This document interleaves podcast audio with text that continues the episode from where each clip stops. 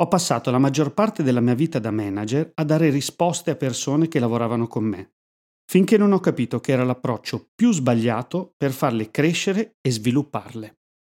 Questo è l'undicesimo episodio di Risorse Umane What the Fuck.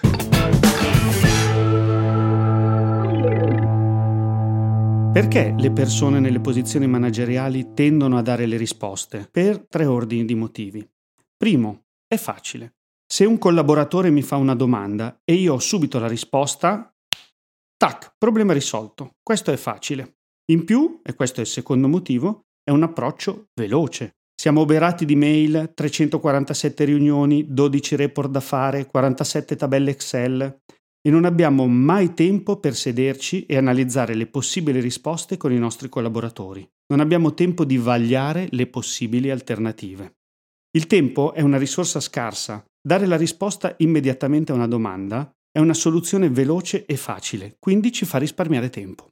Terzo, dare la risposta giusta ci fa stare bene. È come essere a scuola e alzare la mano ogni volta che un professore fa una domanda. Pensiamo di essere intitolati a farlo e ci fa stare bene perché in quella posizione noi dobbiamo avere tutte le risposte.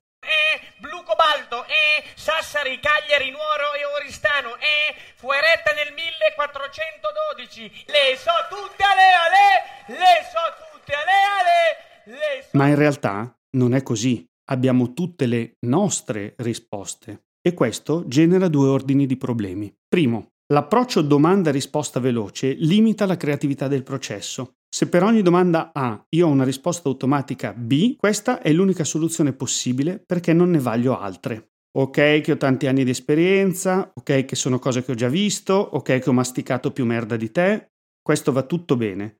Però il fatto è che non è detto che adesso, in questo contesto o in questo momento storico, la mia risposta sia quella più corretta solo perché per farla facile, veloce e sentirmi bene te la do a bruciapelo. Così eliminiamo il problema.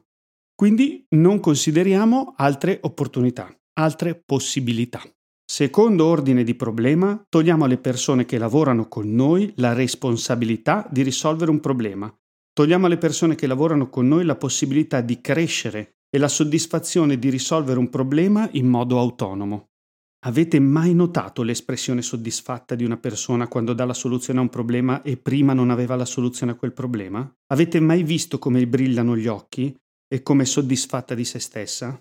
Ecco, quando diamo una risposta noi togliamo quel benessere, quella felicità, quell'energia e quella consapevolezza alle persone che lavorano con noi. Quindi quale può essere la soluzione? Almeno, io vi dico quello che ho fatto io quando ho cambiato approccio. Ogni volta che una persona veniva da me con un problema, chiedevo quale fosse la sua soluzione, quale fosse la soluzione che aveva pensato in modo attivo per risolvere quel problema. Recentemente ho letto un libro di Kristen Hadid, vi lascio il link in descrizione. Il titolo del libro è Permission to Screw Up, eh, permesso di mandare tutto all'aria in cui usa un approccio ancora più strutturato a questo problema e lo chiama 1-3-1. Che cosa vuol dire? Quando una persona viene a farvi una domanda o a proporvi un problema, 1 gli chiedete qual è il vero problema, 3 gli chiedete tre possibili soluzioni a quel problema e 1 ancora quale secondo lui o lei è la soluzione migliore a quel problema e poi tacete. Lasciate spazio alle persone e ai loro possibili errori e questo è il secondo pilastro per sviluppare e far crescere le persone.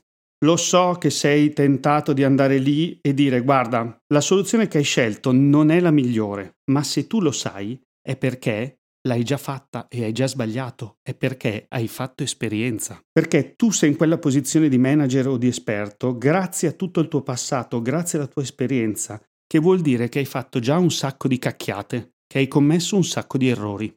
È logico che dovete avere le persone sotto di voi con una maturità professionale e che siano in grado di risolvere quei problemi e di portarli a termine. Se le domande vengono fatte da persone che non hanno ancora le competenze, magari che sono profili junior, è nostra responsabilità non buttarli in mezzo al mare, ma aiutarli. Se vediamo che il problema è troppo lontano dalle loro possibilità, è utile intervenire e aiutarle. E qui interviene un ulteriore momento, cioè l'importanza della formazione e dello sviluppo delle persone. Se le vogliamo fare crescere, oltre allo spazio che dobbiamo dedicare agli errori, dobbiamo continuamente spingere le persone a formarsi, a leggere, a fare nuove esperienze, in modo che la loro capacità di affrontare problemi complessi aumenti. In questo modo avremo soluzioni più creative ai problemi e avremo persone più soddisfatte, sempre per quel luccichio negli occhi che ha una persona quando risolve un problema. Avremo persone che possono crescere e cambiare ruoli, avremo un maggior numero di soluzioni alternative ai problemi, il che vuol dire avere una scelta più ampia e avere quindi soluzioni e scelte migliori. Quindi per sviluppare davvero le persone ti suggerisco 1. Di non dare più soluzione ma usare il metodo 131. Qual è il singolo problema, tre possibili soluzioni che hai elaborato tu e qual è la tua scelta. E poi lasciare che le persone possano sbagliare. Certo, non mandateli contro l'iceberg del Titanic, fateli fare dei piccoli errori, degli errori che non li compromettano. Fateli commettere gli errori in un ambiente sicuro, dite loro che se sbagliano non è un problema, anzi, dite che la responsabilità dell'errore ricadrà sempre e comunque su di voi in quanto manager e di non preoccuparsi di sbagliare liberamente. In questo modo costruirete un ambiente sicuro e protetto in cui le persone si sentono più libere di sbagliare, più libere di essere creative e di mettere se stesse all'interno dell'organizzazione. Questo è un modo semplice e efficace per sviluppare il potenziale delle persone che lavorano con voi. Mordetevi la lingua, non date più soluzioni, soprattutto non date più le vostre soluzioni, ma invitate le persone a ragionare con la loro testa, Invitatele a sbagliare. Magari le tre soluzioni che propongono sono tre cagate tremende. In questo caso non giudicatele, aiutateli ad analizzare la soluzione con delle domande aperte che li invitino a ragionare, tipo ma secondo te, se fai questo, che cosa succede dopo? Che effetti avrà? Come reagirà quella persona? Aiutateli a elaborare le conseguenze delle loro azioni per arrivare a dei risultati che facciano crescere loro e lasciano voi più liberi di fare i manager e i coach e di vedere le persone che lavorano con voi crescere e svilupparsi, perché questa è una delle più grandi soddisfazioni dei ruoli manageriali.